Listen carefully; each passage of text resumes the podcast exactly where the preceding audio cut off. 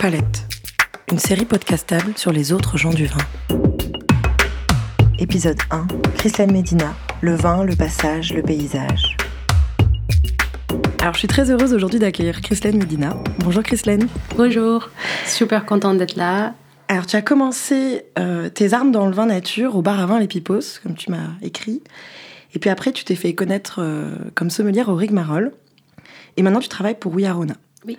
On va rentrer un petit peu plus euh, dans le détail et tu nous raconteras tout ça après. Euh, mais j'aimerais d'abord qu'on commence par parler de toi, euh, d'où tu viens et, et, aussi de ta vie avant de venir à Paris. Donc je suis née au Cap Vert, sur l'île de Fogo. mais c'est intéressant parce que mes deux parents, ils ne viennent pas de là-bas. Mon père, il vient de San Vicente et ma mère de San Niclao. Mais euh, je trouve que c'était une signe parce que c'est le seul île où euh, ils produisent du vin. Donc voilà, mais je suis née là-bas et après euh, j'ai grandi avec mes grands-parents jusqu'à l'âge de presque 4 ans et je suis partie avec ma mère aux États-Unis. Pendant que j'étais au Cap Vert avec mes grands-parents, elle, elle était à Cuba en train de, de finir ses études universitaires. Voilà. Elle a eu du mal d'être loin de moi. Um, c'était dur de lever au Cap Vert à ce moment-là. Donc elle s'est dit, elle est aussi quelqu'un de l'aventure. C'est une femme euh, forte, indépendante, qui n'aime pas écouter les gens. Donc elle s'est dit, je vais faire ma vie ailleurs. Donc on est parti aux États-Unis ensemble, elle et moi. Et j'ai grandi là-bas jusqu'à l'âge de 18 ans. Um, voilà. Et après, je suis venue en France pour faire mes études. Mais ça, c'est l'histoire générale. Mais en fait, euh, J'étais sans papier aux États-Unis pendant toutes ces 17 ans. Donc, c'est pas quelque chose que les gens ils savent forcément et que je partage tout le temps, mais c'était vraiment important. Euh, ça a vraiment euh, contribué à mon identité, mes expériences et mon parcours d'être sans papier. Et euh, à l'âge de 18 ans, après avoir rentré dans plein d'universités américaines, le genre American Dream, d'une mère comme ma mère et de avoir été obligée de refaire un chemin parce que c'était post-September 11th. J'avais pas de papier. Les universités ont dit finalement, en fait, non, tu peux pas venir chez nous. Je me suis retrouvée sans école, euh, sans futur, on va dire. Et euh, avec ma mère derrière qui m'y poussait pour dire non, mais fais un choix, fais quelque chose, bouge, tu vois. Donc, euh, je suis allée online un jour, j'ai mis université qui accepte des étudiants en janvier. Simple. Université américaine de Paris est apparue et j'ai dit, bah vas-y, j'y vais. Donc, euh, c'était pas vraiment le rêve de venir en France. J'admirais la France depuis longtemps. À Mais c'était pas dans ta tête, c'était pas. Non, non, non. Moi, j'étais. Tu pensais pas à la France quand t'as choisi Pas du tout. J'étais toujours dans cette petite boule de American universities are the best. Mais voilà. Très heureuse que ça s'est arrivé aujourd'hui. Um, Peut-être j'ai eu un chemin un peu plus difficile, mais très heureuse que c'était comme ça. Voilà. Donc c'est comme ça que je me suis retrouvée en France la première fois. Et alors comment en fait on, on peut grandir aux États-Unis, euh, ado, enfant sans papier, puis après on peut pas rentrer à l'université? En fait, euh, on a le droit d'aller à l'école euh, sans papier jusqu'au lycée. C'est un loi. Après, okay. je je vais être honnête, euh, moi j'étais un peu dans ma boule aussi. Ma mère, elle m'a toujours protégée, donc j'ai jamais senti ça. Donc euh, j'ai grandi. Euh, sans le savoir jusqu'au moment où tu as 18 ans, tu as dû pensé. faire un choix. Sauf une fois, little nerd fact, j'ai gagné le spelling bee à l'école. Euh, et, et, j'étais censée partir au régional. Et du coup ils m'ont demandé mon social security number. C'est c'est comme euh, oui. la carte de résident et tout. Et j'ai simplement dit je l'ai pas. Et là ma prof elle m'a dit mais dis pas ça à tout le monde etc euh, ça se dit pas. Oui. et c'est là où j'ai commencé à réaliser mais encore une fois j'ai pas pensé à ça. C'est juste quand je suis arrivée au lycée j'ai gagné une bourse pour faire une lycée euh, privé euh, internat à 20 minutes de Philadelphie. Et c'est là où j'ai commencé à, à, réaliser que c'était un problème. Donc américaine, mais pas vraiment. Mais pas vraiment. Capverdienne, mais pas vraiment. Tout, mais pas vraiment. C'est Audrey Lorde. Et alors, comment tu arrives à Paris, euh, donc à, à 18 ans? Puis tu restes euh, pas si longtemps que ça finalement? Tu... euh, En fait, je suis restée deux ans et demi. Euh, j'ai encore une fois, c'était une vie euh, un peu un choc de culture d'abord. Après, euh, financièrement, c'était pas évident. Euh, je gérais genre quatre boulot en même temps. Euh, je, j'étais payée par les gens très riches de l'université américaine pour faire leur travail. Des fois, j'ai, fait plein de choses. J'ai bossé dans la restauration, j'étais un private tutor, tout ça. Et en plus de ça, essayer d'avoir les bonnes notes. Donc, c'est arrivé un moment où c'était un peu trop pour moi. Donc, euh, pour être encore une fois très franche avec vous et partager ce moment, il me manquait trois crédits pour finir un double major, double major, genre deux diplômes. ouais.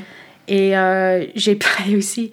J'avais la grosse pression de la famille, de tout, et j'ai fini pour rentrer au Cap Vert avec trois crédits à finir, mon, ma thèse en hip-hop à, à compléter que j'ai j'ai jamais fait jusqu'à aujourd'hui. C'est une c'est un truc qui me qui te pèse, mais après, tu avais beaucoup de choses sur les épaules. Voilà, donc je suis partie, j'avais pas fini, j'avais pas dit à mes parents que j'avais pas fini, donc j'ai traîné au Cap-Vert pendant presque un an avec ma mère qui me disait Il est où ta diplôme? Il arrive, maman, t'inquiète, tu vois.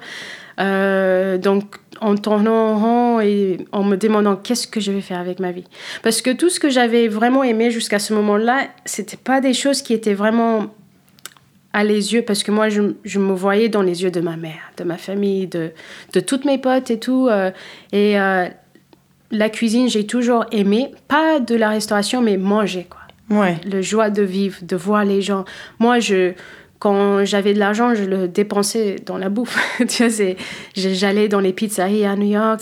Je faisais plein de choses que ma mère, elle savait pas parce qu'à la maison, c'était la nourriture très sain, très bio, machin. Moi, je voulais manger du pizza, tout ce que mes potes, ils avaient le droit. Moi, je voulais ça. Et c'est maintenant que je dis merci, maman, d'avoir aussi partagé les bons produits avec moi.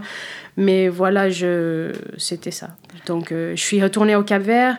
J'ai eu deux ans où j'ai bossé à dans plusieurs projets, même en n'ayant pas de diplôme, etc. Est-ce que tu connaissais le Cap Vert euh, bien à cette époque-là quand tu retournes ou tu euh, redécouvres ou... J'ai redécouvert à ce moment-là, mais quand je suis venue faire mes études en France, c'est pour ça que j'étais très heureuse, c'est que c'est ça où j'ai commencé à aller au Cap Vert chaque été. Euh, ma mère, elle a décidé de retourner au Cap Vert entre-temps, donc c'est là où j'ai commencé à vraiment découvrir mon pays. Et et voilà, donc aux États-Unis, je me suis jamais sentie américaine. En venant en France, je me suis sentie très américaine parce que j'ouvre ma bouche et les gens sont là. Même aujourd'hui, ça fait depuis 2004 que j'ai pas mis les pieds aux États-Unis. Donc, même quand je, je, parle, les gens sont là, ah, t'es américaine. Parce que c'est vrai, j'ai un, un, accent assez. Et t'as grandi là-bas. Et j'ai grandi là-bas. Après, moi, je me suis toujours sentie capverdienne parce qu'aux États-Unis, on dit presque jamais on est américaine. À l'époque. Là, j'ai 35 ans, les choses ont beaucoup changé. Mais euh, je disais toujours, je suis capverdienne, 100%. Et je sentais ça. À la maison, on ne parlait pas l'anglais, moi et ma mère. Elle parlait le créole du, Cap-Vert avec moi. Euh, merci, maman. Et, euh, et le portugais? Euh, non, elle voulait parler portugais avec moi, mais ça ne m'intéressait pas parce qu'à l'époque aussi, j'étais très dans un esprit révolutionnaire. Je lisais beaucoup. Ma mère, elle partageait beaucoup l'histoire de mon pays. Donc, moi, j'étais dans cet esprit euh, Edward Said, euh, Amilcar Cabral. Genre, je rejetais tout ce qui venait du colonisateur, etc. Aujourd'hui, tout a changé. La culture portugaise, les gens portugais, tout ça, c'est ma culture aussi. La langue, j'adore le portugais. Euh, mais à cet âge-là, à l'âge de 10, 12, 13 ans, j'étais très nationaliste capverdienne parce que aussi je viens d'un pays où il y a 800 000 personnes. On est dispersés partout dans le monde. On est plus que 2 millions euh, hors Cap-Vert. Euh, notre langue n'est pas parlée par beaucoup de gens. Donc moi, je voulais juste euh, continuer la legacy des Capverdiens donc à un très jeune âge. Donc moi, je pensais toujours que j'allais être la présidente du Cap-Vert. donc j'étais, I was that girl, you know what I'm saying? Palette, les autres gens du vin. Et qu'est-ce qui t'a fait revenir alors euh, en France? Euh, Je voulais euh, réussir. J'avais un pied en France parce qu'il y avait quelqu'un à l'université américaine qui me soutenait vraiment, qui m'a dit je vais t'aider à finir tes études et tout. donc je suis revenue en pensant que j'allais réussir, mais encore une fois, quand je suis revenue en France, il fallait payer mon loyer, faire ci, faire ça. Et en même temps, je poussais dans la restauration, dans un restaurant américain, dans le cinquième. Et moi, je me suis dit, il y avait un élément là qui s'appelait Jimmy, shout out to Jimmy. Euh, lui, il m'a dit, écoute Chris, toi, t'adores ça, il y a un petit bar à vin où je vais tout le temps. Euh, ils cherchent une serveuse qui parle anglais, tu devrais y aller. Mais je ne savais pas du tout euh, la situation dans laquelle Dans quoi je- tu tombais Ah non, non, non. Bistrot de quartier, genre euh, vraiment la seule fille de l'autre couleur qui est passée par là-bas, sauf euh, le plongeur, le, le truc vraiment cliché quoi. Ah, Parce qu'on est en- dans le cinquième quand même. Donc, Ouais, ouais, ouais. Et vrai que un peu moins commun. je savais pas ce que c'était un kir, mais vraiment, moi, je n'étais pas une bouveuse, ni rien. Commande, combien de commandes j'ai vraiment fait des erreurs. Oui, merci Alain d'avoir eu la patience avec moi, mais c'est là où j'ai trouvé mon niche, quoi. Parce que moi, j'aime bien raconter des histoires. Donc, euh, avec les clients internationaux, avec les plats, c'était des produits exceptionnels, c'était des vins exceptionnels. Euh, c'est là où j'ai découvert un monde qui était naturel pour moi. En fait, c'est comme si j'étais censée toujours faire ça. Et euh, c'était cette côté de raconter des histoires, de créer ce lien entre Alain, qui était un Français qui adorait la restauration, mais qui était déconnecté de sa- clientèle actuelle à ce moment-là. Et après, des gens qui voyaient les Pipots comme un restaurant un peu touristique parce que tu es en plein cœur du 5e quartier latin. Donc, moi, j'ai fait mon, mon projet de, de changer ça. Non, en fait, euh, oui, on parle anglais ici. Oui, il y a une serveuse euh, américaine capverdienne qui n'est pas française, mais non, on est, on est, c'est la créer vérité. du lien, quoi. Oui, on, fait des choses bien. euh, les vins étaient excellents. Et après, Alain, il ne, il, ne croyait pas beaucoup euh, en travail d'agent. Il, a toujours bossé en direct avec euh, ses vignerons. Donc, Jean Foyard, il venait livrer euh, Descombes, Lapalu, euh, Jean-Louis Dutrève. On avait une carte de Beaujolais de en moins 12 vignerons. Après, le reste aussi. Donc, Et donc, toi, à cette époque-là, en plus, tu savais même pas qui c'était, ces ah non, non, non, personnes-là. non, non. Ah non, non, non. Et des barques, Vraiment, et ils arrivaient. En plus, ça m'énervait, limite, parce qu'à chaque fois qu'ils arrivaient, genre, t'étais censé te finir euh, de, de travailler à une certaine heure, mais tu restais jusqu'à 5 heures du mat. Et comme j'étais pas là faire. Parce que moi, je faisais la fête ailleurs, c'est pas que je j'étais pas fêtard, tu vois. Je bossais en même temps dans la musique, donc euh, j'avais une soirée qui m'attendait. Donc voilà, à l'époque, je... on allait chez Pierre Breton. euh, Pierre Breton m'a offert pour mo- mon mariage un carton euh, de six bouteilles de lait Prère 2012 que j'ai euh, j'ai bu avec Miguel, genre tranquille quoi. Aujourd'hui, on a fêté euh, six ans de mariage le 9 mars et on s'est dit, mais pourquoi on a, on a bu, bu ça comme si c'était de l'eau? Mais moi, j'ai pas honte de dire qu'à cette époque-là, je- j'étais encore euh, un bébé dans le vin. Euh, Je, voilà. Mais c'est pas. Enfin, je pense que c'est bien aussi d'avoir une approche qui est, on va dire, candide ou. euh, ou qui est pas professionnelle et qui comprend tout parce que ça, ça apporte de la fraîcheur et je pense que c'est aussi peut-être ton regard justement qui n'est pas euh, euh, cadré par des années Ouais, de pas culture du vin qui font que que tu peux avoir justement euh, un autre point de vue et, et qui peut plaire et qui peut plaire aussi pour les clients parce que le vin nature c'est ça aussi. Oui. Et je, je, je pense, quand je pense à mon parcours dans le, le vin et cette côté un peu atypique, ça me fait penser comme, euh, tu vois, comme quand les, les DJ de, House euh, étaient introduits et assis à Chicago House à le, le 303. euh, tu vois, des, des machines qui étaient rejetées par plein de monde, euh, mais eux, ils ont pris en main, ils ont fait quelque chose de complètement différent. Et ils ont fait ce qu'ils ont su faire et pu faire avec. Et, c'est comme ça que je, vois beaucoup de gens dans la restauration parce que c'est quand même un métier où tu peux rentrer sans avoir euh, un diplôme ou grand-chose, mais aussi tu peux aller très loin en, en faisant ton truc. Il y a de la place pour tout le monde et, et c'est ça qui est magique dans la restauration. Il y a des gens de partout de, avec des histoires qui sont... Et toi, t'es allé loin pour le coup, parce que je sais, enfin, tu t'es fait, euh, on va dire, assez connaître euh, aussi comme sommelière au Rigmarole. On a écrit des articles aussi sur ta sélection. C'était assez. euh, tout d'un coup, il y a un boom, on te, on te voit partout. Qu'est-ce qui s'est passé à cette période-là? Comment t'es arrivé au Rigmarole Honnêtement, euh, it's crazy. Bon, j'avais quitté la restauration parce que j'en avais marre. Après les pipeaux, ça a changé de direction. Donc moi, je suis- je suis partie, j'ai fait des jobs dans la restauration qui m'ont plu, mais pas vraiment. Les Toujours dans le vin nature Non, pas toujours. Dans la- le vin nature, j'ai, bossé dans un bar à cocktail. euh, j'ai bossé dans un restaurant très bien à Montmartre où euh, il y avait des bons vins, mais pas une carte qui me représentait pas du tout. J'ai essayé de faire rentrer, mais c'était pas évident. Après, euh, avec les horaires, avec l'envie de aussi vivre, quoi. J'ai quitté la restauration en disant oui, je ne suis pas vraiment faite pour ça. Ça a duré un an. Mais au bout d'une semaine dans mon, nouvel travail, mon nouveau travail, j'ai dit non, je veux retourner aux, dans la restauration. Mais j'étais un peu fière. Je suis Léon, quoi. Je suis Léon août, donc on est un peu comme ça. Et d'un coup, euh, Rob et Jess, ils m'ont écrit un message. Et ils m'ont dit, écoute... tous les propriétaires du rigmarole Ouais, parce qu'en fait, avant de quitter la restauration, j'avais écrit des petits love letters à de, des, des, établissements que j'aimais beaucoup, dont, où je voulais travailler. Je me suis dit, je, tente. J'ai eu euh, des entretiens ici et là, mais j'ai rencontré Moko et Omar de Moko Nuts. Et je suis arrivée, ils ont dit, Chris, euh, on a eu une conversation hyper chouette on a échangé, mais ils ont dit, mais regarde, il n'y a pas, vraiment de place pour toi, mais on veut faire un truc, même avec le vin, mais pas tout de suite, mais c'est bien de t'avoir rencontré. Euh, voilà. Et eux, qui m'ont jamais vu servir, ils n'ont jamais vu rien, c'est eux qui, m'ont, qui ont parlé à Rob et Jess de moi. Et après, euh, un autre pote, Blaze, qui est le chef de mon coloco actuellement, euh, c'est une coïncidence, mais lui aussi, il avait parlé à Rob Jess en disant oui, il y a Chris peut-être. Donc ils m'ont contacté, je les ai rencontrés, c'était un peu genre.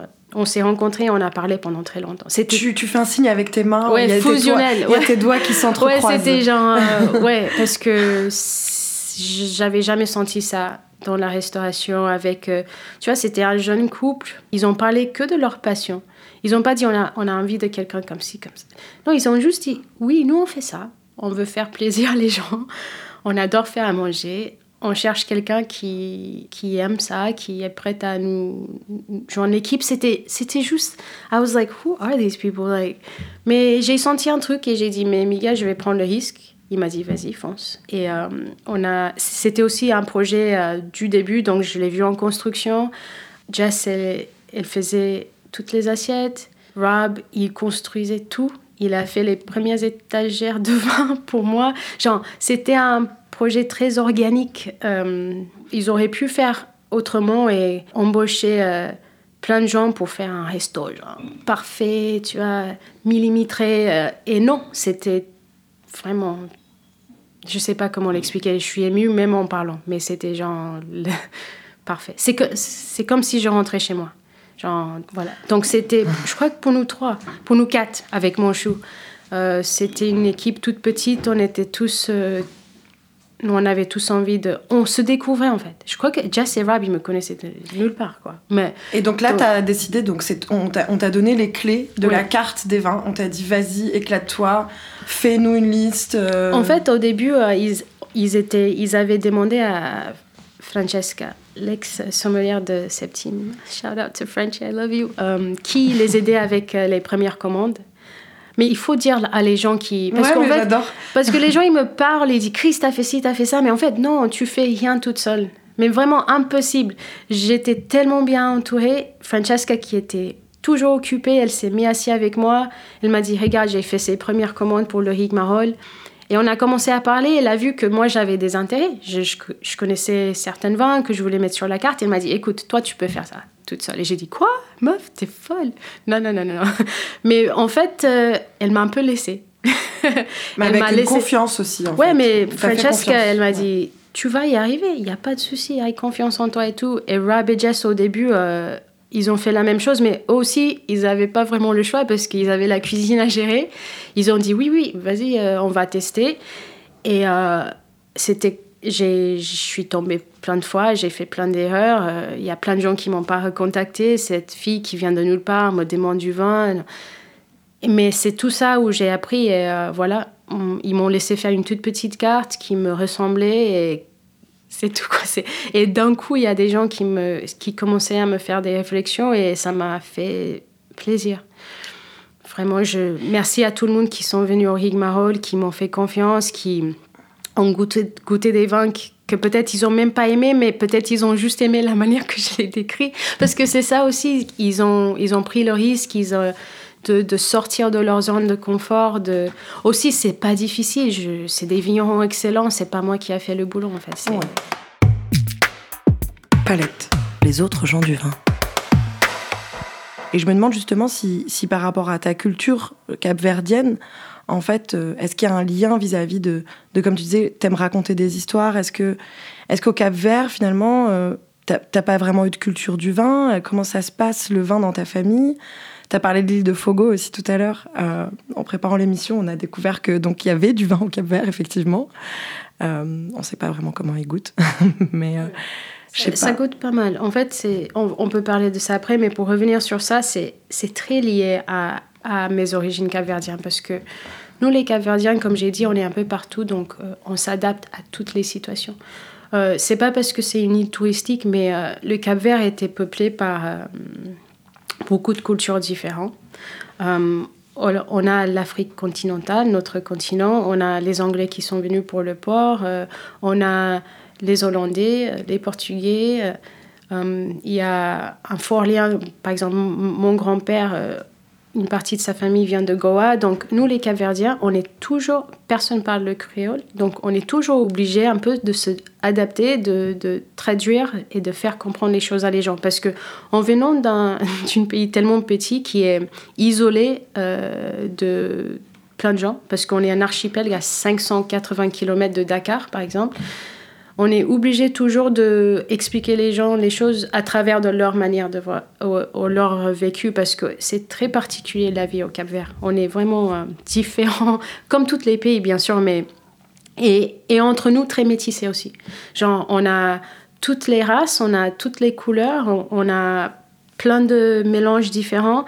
Donc je crois que moi, mon approche à le vin et, et la manière que je raconte des histoires, c'est très lié à la manière que j'ai toujours vécu ma vie. Parce que, par exemple, aux États-Unis, j'étais toujours obligée d'expliquer où c'est le Cap Vert, c'est quoi qu'on pays, c'est quoi la langue, parce que la géographie, c'est pas le point fort dans cette partie du monde, on va dire. et après, quand tu arrives en France, que tout le monde ah oui, le Cap Vert, euh, Césarien, voilà. Et après, il faut dépasser ça aussi, mais oui, on va aller par là, on va. Et moi, je suis comme ça avec tous mes clients. J'aime bien, je peux rentrer le dans. Langage. Ouais, moi, tu me mets n'importe où, je m'adapte, quoi. Tu vois, c'est, c'est, c'est, pas moi, c'est les Capverdiens. On est comme ça. On est vraiment, c'est, c'est une caractéristique que je vois qu'on a tous. Et je peux utiliser mon mari, c'est pareil. Miguel, ça fait euh, même pas cinq ans qu'il est vraiment dans la cuisine. Il a fait son chemin. Il est le mec le plus timide, que, mais je le vois partout aussi. Je suis un mec, euh, finalement. Mais c'est un truc chez nous que, qu'on a. Euh, et, aussi, on aime bien accueillir les gens.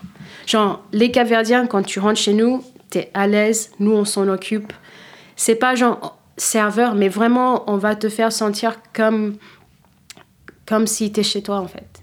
Et, euh, et donc, euh, est-ce qu'il y a cette culture du vin finalement au Cap Vert Est-ce qu'on parle de vin? Est-ce que, euh, est-ce que ça existe aussi Il y a une culture de. Parce que on sait que, enfin, aussi, on s'est posé la question du lien avec les religions aussi, et on se demandait parce que effectivement au Cap Vert, ben, on a vu que c'était une dominante catholique, donc c'est vrai qu'il bah, y a beaucoup de, de vins de messe quand même, classiquement dans le catholicisme. Nous, on a une culture de vin parce qu'on est très lié euh, au Portugal et il y a une, une, énorme culture de vin. Les, les Caverdiens, ils, boivent du vin et sur l'île de Fogo, euh, il y a une coopérative italienne euh, qui s'est installée là-bas et a commencé à produire du vin on a notre vin nous, ça commence à, à, à, développer de plus en plus, mais avant une culture de vin, on a une culture de boire. Ouais. Et vous buvez quoi alors euh, le Du rhum Du grog aguardente. Ah. Donc, euh, à base de sucre de canne. Euh, on a du très bon grog au Cap Vert et on aime, c'est un pays qui, qui, consomme pas mal la bière aussi. Donc le vin, on, on, on ne le boit pas comme ça, on le boit en mangeant, mais ça fait partie. Mais, mais plutôt, on va dire, sur les tables des gens qui ont un niveau socio-économique plus euh, élevé. Mm. Euh, voilà. Et après, c'est des vins plutôt portugais ou italiens. Il y a pas mal d'Italiens au Cap Vert, mais des vins un peu conventionnels, costauds, avec beaucoup de soleil et un niveau d'alcool qui... Par exemple, moi, je suis allée au Cap Vert il y a quelques années avec Miguel. J'ai emmené euh, les macérations de Christian Chida Euh, parce que ma mère, elle s'appelle Alcidia, et, euh, mais on n'appelle jamais quelqu'un par leur vrai prénom au Cap-Vert. Euh, elle, c'est Chida. D'accord. Quand j'ai vu cette bouteille pour la première fois, c'était sur l'Instagram de Luca Pronzato. Il était sur un bateau avec une bouteille, un magnum de Chida, et j'ai dit, faut que je goûte ça, c'est le nom de ma mère et tout. Parce que c'est comme ça que je fais les liens avec beaucoup de vin. je suis désolée pour beaucoup de gens qui ont eu qui sont beaucoup plus techniques pour moi, mais souvent c'est des choses comme ça. C'est des liens émotionnels en fait. Ouais.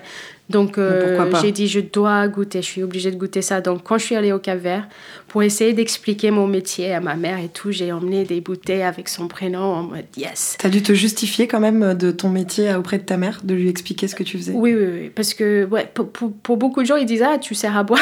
genre, tu bosses dans un restaurant, ta mère, elle a émigré aux États-Unis, t'es allée à l'école, genre, tu sers des tables, quoi. C'est ça ta vie. Genre, jusqu'à aujourd'hui. Mais ça commence à changer encore une fois. C'est une question de. C'est normal en même temps. Mais bref, ma mère, euh, pour raccourcir l'histoire, euh, je suis partie sans avoir goûté avec elle. Donc, pas Chris pour faire le lien, pour raconter l'histoire. Ma mère, elle a goûté les bouteilles. Elle m'a dit Mais qu'est-ce que c'est quoi cette voix C'est pas bon. Il n'y a pas de du cidre. Euh, ouais, ça, c'est comme un jour. J'ai dit Mais c'est bien ce que tu dis, maman. Mais elle avait rien compris. Euh, du coup, j'étais hyper triste parce que, oui, je me suis rendu compte de l'importance de, de, de, partage, de, de transmettre euh, le pourquoi d'avoir choisi ce vin et euh, comment il est fait et peut-être le, le, boire avec un vin qu'elle a l'habitude de boire et un peu, tu vois, tu peux pas juste dire. Donner du contexte. Ouais, donner du contexte, c'est important, surtout quand on n'a pas l'habitude. On peut pas attendre à que quelqu'un aime quelque chose qu'ils n'ont pas l'habitude. C'est comme quand quelqu'un m'a fait manger du tartare quand je suis arrivée en France. Un truc hyper cliché, mais moi, je mangeais pas de viande crue. Ouais.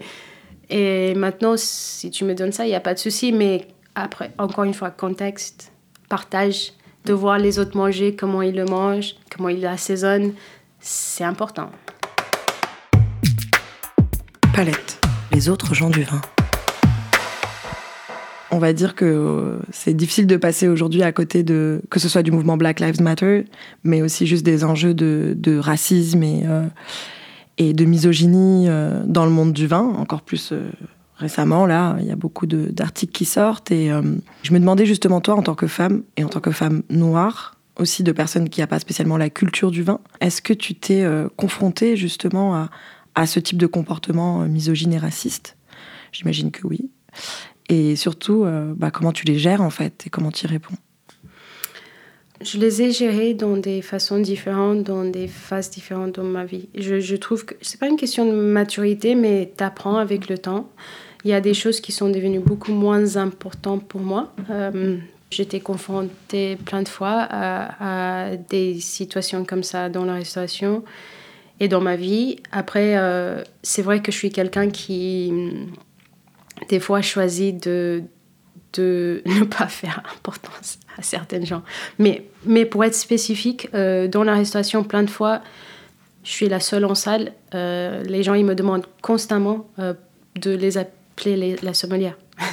Donc, il y a des moments où, surtout au début, quand je suis arrivée, quand tu te retrouves souvent la seule personne de couleur dans un... Parce qu'on va être honnête, le, le monde du vin nature, c'est pas très divers. Je sais que ça peut fâcher beaucoup de gens, mais moi je trouve que dans le milieu vin nature, on se ferme de plein de choses. Même on se ferme des conversations avec des gens qui aiment les choses plus conventionnelles. C'est important de parler avec tout le monde. Euh, et euh, après, si je me trompe, c'est, je suis ouverte à les opinions de tous, mais le vin, ce n'est pas un milieu divers. Euh, c'est le vin tout court, on est d'accord. Tout court, oui. Donc, pas que le vin nature. Ouais. pas que le vin nature, c'est pas, mais c'est quelque chose que je savais tout le temps. Et euh, après, moi, je suis quelqu'un que j'étais souvent dans ma vie dans le sol de tout. La seule capverdienne, j'ai jamais grandi avec des capverdiens.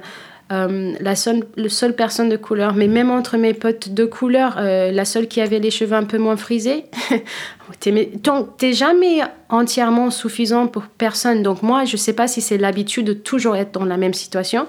Et ce que je conseille à les personnes de couleur comme moi dans le vin, c'est de se rendre compte que c'est une arme pour nous. Après, on peut pas accepter certaines choses. Donc, euh, je trouve que la face, la réalité de, du monde du vin change. Il y a plus de diversité, donc il faut montrer ça. Par exemple, moi, je me suis dit toujours, euh, oui, quand je vois certains vignerons ou quand les gens ne pensent pas que j'ai fait la carte, c'est parce qu'ils n'ont pas l'habitude aussi. Hmm. Euh, ça n'empêche pas qu'ils sont racistes et c'est inacceptable, mais aussi je fais pour moi. Euh, il faut habituer en fait. Tu dis qu'en gros. Pas seulement habituer, mais juste montrer, juste être toi-même et, et, et, être présent. Ouais, parce que souvent je disais ah c'est cette vigneron et ils m'ont dit qu'il est raciste. Ok, il est raciste va chez lui, mec. on va aller chez lui, on va lui frapper sur la porte. Eh, on est venu déguster parce qu'en fait, il faut aussi qu'on aille dans les vignes. Parce que si, on va dans certaines régions, on va pas voir euh, beaucoup de diversité dans, dans certaines régions viticoles. Donc, il faut aussi confronter la réalité des choses et dire, OK, on va y aller, on va montrer la face du vin aujourd'hui et les, les gens qui sont en train de vendre. Parce qu'il y a beaucoup de vignerons qui ne savent pas qu'ils sont en train de vendre leur vin. Le, visage des gens. Là. Donc, euh, il faut, il faut qu'on commence créer à le lien, en fait. créer le lien, envahir l'espace, prendre l'espace euh, avec les épaules et, euh, et, et, continuer à faire ce qu'on ce qu'on fait tous, comme ce qu'ils font chez Vin et Volaille. J'adore. Il faut se montrer. Il faut avec les cuvées féministes Oui, avec les cuvées féministes. Chacun son truc, chacun sa manière de s'exprimer. Mais moi, moi j'utilise par exemple toujours, je dis à, mes potes mes langues. Je parle plusieurs langues et je suis fière de ça. Je suis hyper contente de pouvoir un peu. Naviguer, Parce que normalement, les gens qui sont assistants vers moi, euh, ils sont très limités au niveau de la communication avec des autres cultures, des autres langues. Et, et limite, je me, suis, je me dis, I feel sorry for you. You know what I'm saying? Like, I'm dope. je suis géniale. Je suis. C'est cool. Euh, tu vois, et c'est ça qu'il faut qu'on commence à, à faire, c'est de de faire ça parce que hum, maintenant j'ai un fils et tout a changé. Parce que je vois que je commence à rentrer dans ce discours où euh, il faut que je lui montre que le monde est très raciste. Est-ce que je vais lui parler du racisme comme ça? Ou est-ce que je vais lui armer en, en, lui apprenant euh, à, naviguer euh, dans des endroits différents avec des gens différents? J'ai cette conversation souvent avec mes potes et tout. Et c'est pas que je veux exclure quelqu'un qui n'est pas de couleur ou non-white, mais souvent c'est important d'avoir cette conversation entre nous et dire euh, comment ça aide de, de être co entre nous. Ça aide vachement souvent, mais aussi à quel point si on veut que les gens ils sachent qu'on fait partie. Donc je vais être honnête avec vous, c'est pour ça que je suis contente d'être là aujourd'hui parce que c'est une conversation. C'est des questions que je me pose constamment. Comment confronter la situation de misogynie et, euh, et euh, sexisme et racisme, je crois que c'est une question et une approche que chacun doit choisir pour eux-mêmes comment ils le font. Parce que je trouve aussi qu'il y a beaucoup de gens qui me disent euh, aussi, Chris, t'en parles pas beaucoup. Hein. toi, tu es, quelqu'un de, de, couleur tu bosses dans le vin, mais... Euh, on a une attente, on a une attente vis-à-vis de toi. Il y a une attente vis-à-vis moi, vis-à-vis moi, mais les gars, moi, je, je vis dans ma peau. Hein. moi, je suis moi tous les jours et, et je suis la même couleur depuis que je suis née. J'ai un peu... Euh, donc, euh, oui, je comprends. Et en même temps, moi aussi, je trouve qu'avec les réseaux sociaux, c'est tellement facile de... Je dis pas que c'est faire semblant, mais de montrer qu'on fait mais est-ce qu'on fait vraiment derrière? Parce qu'il y a plein de gens que je connaisse qui, qui, qui vont sur les réseaux sociaux. Oui, euh, je, je, lis ce livre, je suis allée à cette proteste. Ouais, c'est hyper bien. Mais l'action, c'est très important pour moi. C'est pour ça que j'ai donné ce texte. Euh, il y a le silence, il y a l'action. Euh, et j'attends pas que tu le fais juste publiquement. Si tu le fais pour toi-même, avec ton entourage, les cinq personnes dans ta maison, c'est déjà énorme. Palette, les autres gens du vin. Alors l'idée pour nous ici, c'est de faire de l'introspection, euh, de parler du vin, de parler de nos origines, de comprendre aussi un peu tout ça. Qu'est-ce qu'on fait là, quoi? Qu'est-ce qu'on fait là dans, dans le vin nature? C'est vrai qu'on est quand même là à se poser ces questions-là et à se demander ben, finalement qu'est-ce qui pourrait aider à changer les mentalités? Je sais que toi, tu as envie de faire ça aujourd'hui dans la restauration, dans le vin. Je sais que tu as des réflexions quand même assez profondes quand même sur comment, on va dire, approcher les personnes de couleur dans la restauration et expliquer et aider et soutenir. il y a des projets dans lesquels on bosse. Je ne peux pas parler de tout, mais on a souvent des conversations entre nous, les gens de la restauration, et une des choses euh, premières, c'est euh, un peu de... J'espère que le Covid va nous aider à faire ça mieux parce que je crois que post-Covid, ça va être très difficile pour beaucoup entre nous de retourner dans les, la façon de vivre qu'on avait avant, dans le sens où on passe 18 heures au travail, euh, on donne tout, on donne tout, mais après on n'a pas vraiment le temps d'aller dans les vignes, les budgets pour aller dans les vignes, pour, parce que comme j'ai dit avant, je trouve que c'est très important avoir un restaurant sur Paris, servir le vin, le partager avec des gens qui peuvent se le permettre, c'est top. Mais moi, je vais dire quelque chose que peut-être beaucoup de gens ne pensent pas, mais je suis allée dans les vignes très très peu de fois depuis 2012. Hum, pourquoi? Parce que euh, la qualité de vie, tu dois travailler pour être bien payé dans notre milieu de la restauration en gros, de survivre euh, dans cette ville, donc de pouvoir me permettre de hum, prendre un temps d'aller dans les vignes, de quitter, d'aller retrouver dans les vignes, toutes les vignerons sans être obligé de le faire dans les dégustations parce que, truth be told, les vignerons, ils détestent les dégustations. J'en sais. Même pour moi, genre, euh, t'as 10 gens qui t'entourent, euh, tu goûtes plein de choses, ton palais est mort. Vraiment, euh, ça, c'est la première chose. Euh, et c'est là où je parle d'action, des vraies choses qui, qui ne sont pas juste on va parler de ça et de race, c'est de faire vraiment le travail de, de notre métier, le vin, de se concentrer vraiment sur le vin. Mais je pense, que, je pense que ton envie de lier la terre à la table, c'est pas du tout hallucinant, quoi. Et après, aussi, peut-être de hum, emmener le vin de nature dont, qui est déjà fait. Il y a plein de gens qui, plein de gens qui le font, mais encore plus dans des endroits euh, où euh, on ne on va pas attendre à, à, trouver du vin nature, par exemple, parce que je me suis rendu compte qu'on a fait un pop-up avec Miguel euh, quand j'étais 8 mois enceinte chez Dame Jeanne. On était une semaine là-bas et c'était la première fois que la sœur de Miguel est venue avec son mari à manger ce que nous faisons et à boire ce que je sers. Et je crois que c'était le meilleur moment de ma carrière. Parce que c'est la première fois que je servais quelqu'un qui était à moi. Genre, j'ai toujours servi euh, des potes, euh, des étrangers, mais quelqu'un de ma famille, euh, du Cap Vert, qui mange comme les Capverdiens, où il n'était pas en train de manger un. Tu vois, c'était un moment magique parce qu'ils ont trop kiffé. Genre, ils ont resté des heures. Ils ont fait le menu dégustation. En fait, c'est eux qui m'ont raconté l'histoire. C'était un peu l'inverse. Et, et en fait, moi, j'aimerais voir plus de ça. Palette, les autres gens du vin. On voulait juste aussi aborder la question parce que tu es une jeune maman d'un petit de, de, un an. Et, euh, Shout out Lomé. Lomé. et donc, on, voulait savoir aussi comment tu avais finalement un peu vécu euh, ben, ta maternité et, ton, et ta vie de sommelière, quoi, un peu. Euh, c'était dur, quoi. C'était dur parce que euh, le vin évolue constamment. Il y a toujours quelque chose à goûter. En fait, c'est infini.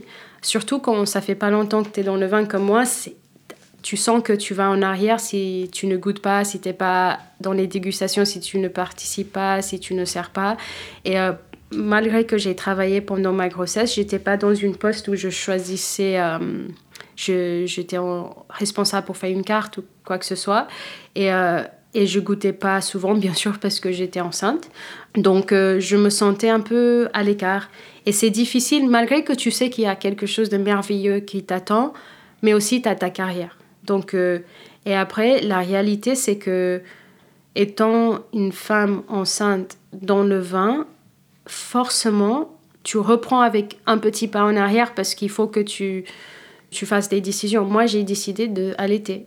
Et euh, j'allaite jusqu'à aujourd'hui, mon fils. Euh, et donc, je ne peux pas boire comme je veux, je ne peux pas goûter comme je veux. Et c'est une décision qui était dure à prendre et, et à gérer par rapport à les horaires qui sont demandés par mon milieu, par le travail et, euh, et les jugements des gens. Parce que j'ai quand même goûté pendant ma grossesse, euh, j'ai bu quelques verres. Euh, je me suis dit que mon corps, c'est Fleur Godard qui m'a conseillé. Je lui ai, parlé pendant ma grossesse, j'ai dit Fleur, est-ce que tu as goûté, est-ce que tu as bu? Comment tu as géré ça? Elle m'a dit Chris, fais confiance à toi. Toi-même, ton corps, il va te dire naturellement qu'est-ce qu'il faut faire. Et c'est ça que j'ai fait, ça a marché pour moi. Et mon fils, il est merveilleux. euh, Et euh, je le commence tôt. À chaque fois que je bois un petit verre, je le fais goûter un tout petit peu parce que c'est ça le vin nature. On peut faire ça. Il n'y a pas des choses qui va, à mon avis, lui tuer, tu vois. Donc, euh, Tu mais- prépares la génération d'après. Exactement.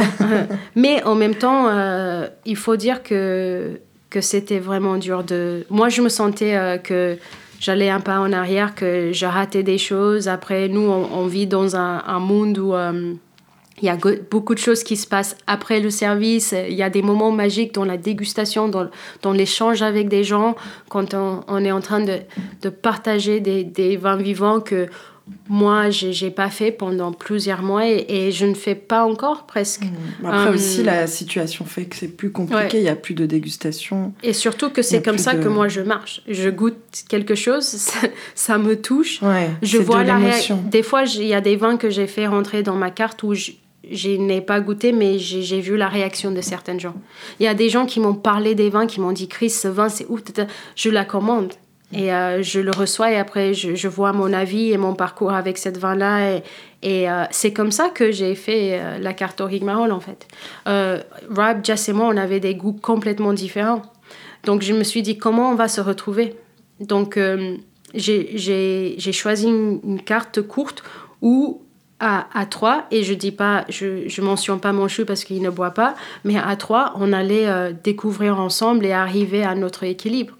Donc l'équilibre de notre carte euh, qui et avec un mandat qui, qui a pris le relais, qui était qui est parfaite, c'est comme ça qu'on s'est fait. J'ai pas fait une carte où j'ai dit c'est- c'est- cette carte me ressemble. J'ai fait une carte que moi j'ai découvert avec mes clients. Il y avait des vins que j'ai découvert quand je servais à les clients. C'est quelque chose que très pour plein de gens. Non, mais c'est quelque chose que pour plein de gens c'est peut-être pas professionnel ou pas. Mais en fait c'est comme ça que j'ai appris parce que je suis autodidacte.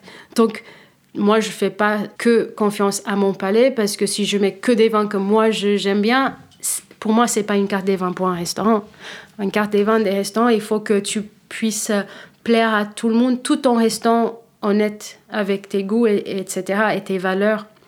Et, euh, et c'est comme ça que je fais. Donc, de ne pas avoir ça à côté, ça m'a tué en fait.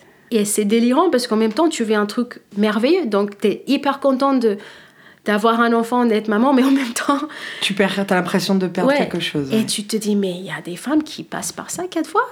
Genre, voilà, non, mais parce que moi, j'ai envie peut-être d'avoir plus d'enfants, mais après, à chaque fois, une femme doit, doit se dire. Certaines Parce choses. que mon mari, il est merveilleux, il est top, mais c'est pas des questions qu'il doit se poser vraiment, quoi. Tu vois, c'est. Quand il doit aller au travail, il va au travail. S'il doit garder l'enfant, il doit garder l'enfant. Mais, mais euh, quand tu veux allaiter, quand il y a des choses qui sont assez importantes pour toi, c'est il y a des moments où euh, ouais, c'était. Bon, t'as eu un peu de chance parce que finalement, t'as eu quand même beaucoup de bars, enfin malheureusement beaucoup de bars et de restaurants qui étaient fermés pendant cette période. ouais. Palette, les autres gens du vin. Alors, je t'avais demandé de choisir euh, un texte, Ouais. un texte qui, qui te, qui te touche ou qui représentait un moment dans ta vie ou un rapport euh, à notre discussion, dans tous les cas. Et donc, tu as choisi euh, The Transformation of Silence into Language and Action de Audrey Lorde, donc la transformation du silence en langage et l'action, euh, qui est un très très beau texte. Est-ce que tu peux nous en parler un peu du texte?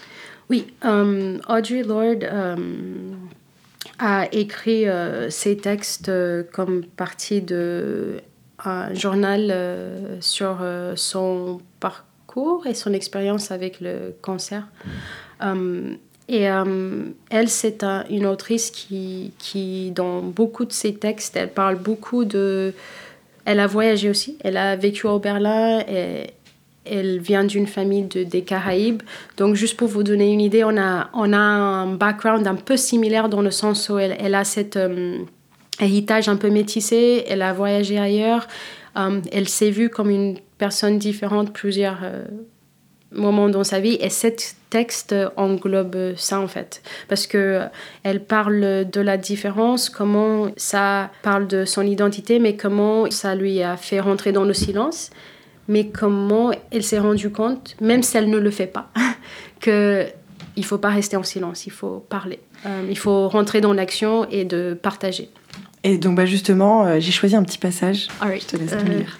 Quels sont les mots qui vous manquent encore? Qu'avez-vous besoin de dire?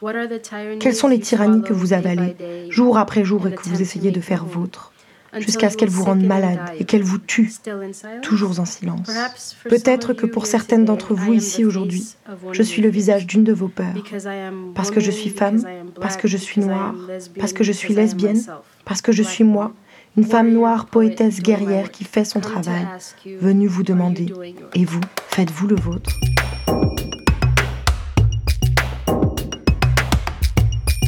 Merci à Christine Medina de nous avoir accordé du temps et de s'être ainsi livrée à Palette.